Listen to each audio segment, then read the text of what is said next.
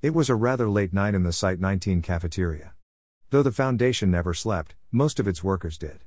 The majority of the site staff was either back at their homes, or in on site housing facilities. Of course, there was still a night shift, but it was a skeleton crew compared to the regular day shift. It was just security and custodial staff, with the odd researcher or two who ended up on a doctor's bad side. The cafeteria itself was run by a single galley chef, whose only job at this hour was to cater to anybody craving a midnight snack. However, tonight was different. In the far corner of the room sat four individuals, laughing, well, three of them, anyway, and drinking. Yes, alcohol was strictly prohibited on site for a variety of reasons. However, it was a rule that was widely ignored for a variety of reasons. Besides, it wasn't as if there was anybody around to call them out on it. Congratulations, Dr. Ryan. Agent Williams smiled as he took a sip of cheap beer. The young agent was leaning back in his chair as if he didn't have a care in the world. As of two minutes ago, you are officially no longer in the employ of the Foundation. Good to know. Dr. Adrian Ryan yawned. Already pushing 60, Dr. Ryan was in no condition to stay up late, much less keep up with the everyday demands of Foundation employment. After having to deal with XK end of the world scenarios every other day, it's nice to know that it's officially somebody else's problem. And as per standard operating procedure, you'll have to submit to one last search in order to ensure you're not bringing any of your research or any materials that can be traced back to the Foundation, Agent Richards said in a businesslike manner, the harsh stare of her purple eyes contrasting sharply with her pale white skin. Ah, there you go, spoiling the mood again. MTF Sergeant Ronald Packany laughed. He was a grizzled old veteran with unshaven stubble on his chin and hair that was already beginning to gray. Give the guy a break, he's finally moving on in life. As with everything in existence, all good things had to come to an end. For Dr. Ryan, after 30 years of groundbreaking research, averting the apocalypse, and witnessing things no human can truly comprehend, he was finally going to leave it all behind. So, I'm curious. Williams leaned forward in his seat. What exactly are you planning to do now? Oh, I'll probably go into teaching. Ryan grinned. With the references and job history the Foundation set me up with, I'm already getting quite a few offers. That's good to hear. Williams nodded. Now that I think about it, what are you three planning to do? Ryan asked curiously. I know of several colleagues who are in teaching and research positions now, but I never heard of any agents or MTF operatives retiring. Packany's smile instantly wore away.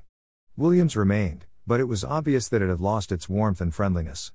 Richards, however, kept her usual stoic and cold demeanor. Did I say something wrong? Ryan was confused. Well, doctor, it's an issue that those in our circles never quite want to talk about. Williams sighed. Especially people like us. Do you have any family? Why, yes. My wife, three kids, and I have grandchildren on the way. And I suppose you're going to spend your newfound free time with them? Of course, Ryan said, as if it were the most obvious thing in the world. See, there's the difference that lies between you and us, Williams explained. You have the luxury of having a life outside of the foundation, Something to go back to when you decide to call it quits. However, we're not quite so fortunate. How so? Well, let me explain. Williams took one last swig from his cup. First off, there are the doctors, the researchers, and the support staff. People like you. You're the kind of people the Foundation will try and recruit, because it needs you. Now, 90% of you will accept out of a variety of reasons. Maybe for the money, maybe because of a genuine interest in what you study, or maybe for the chance to make that one discovery that will redefine the concept of human existence. Either way, you have choices, options. Most of the time, you're already settled, have a family, and have a regular job at some university or research firm. Sure, some doctors are required to cut ties with their families, but they're more the exception than the rule. Most of these guys work their 8 hour shifts and then head straight home. They go to church on Sundays, walk their dogs, and curse at the morning commute. In other words, they have lives outside the Foundation. However, some agents and MTFs like us are in the Foundation because honestly, we have no other alternative. Do you know why we're called lifers? Why?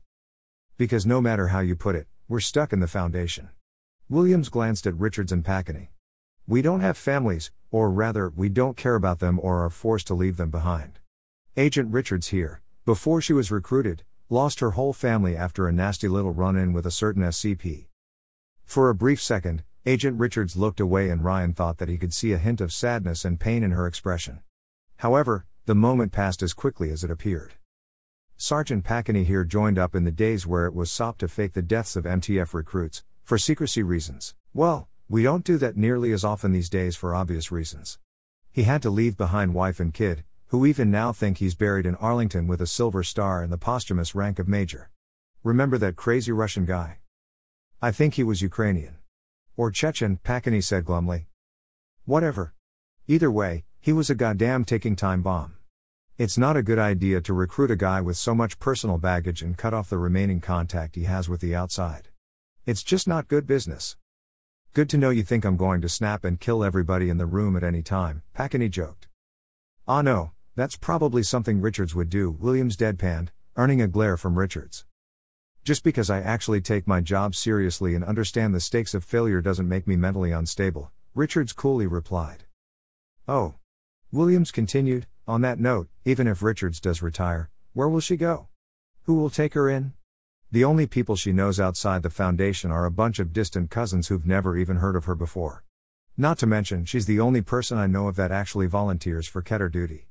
She doesn't even take classes for SCP 231, and that is just fucked up. Hey Richards, how many times have you pulled 231 duty? Five, six times? Eight, Richards replied humorlessly.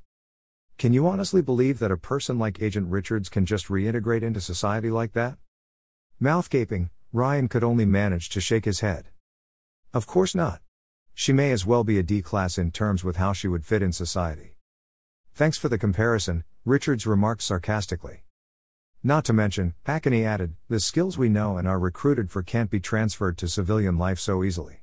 You worked on stuff like SCP 514 and SCP 204. I'm guessing you're going into a biology related field. That's right, Ryan blinked. Yeah, well, what's an old guy like me going to do?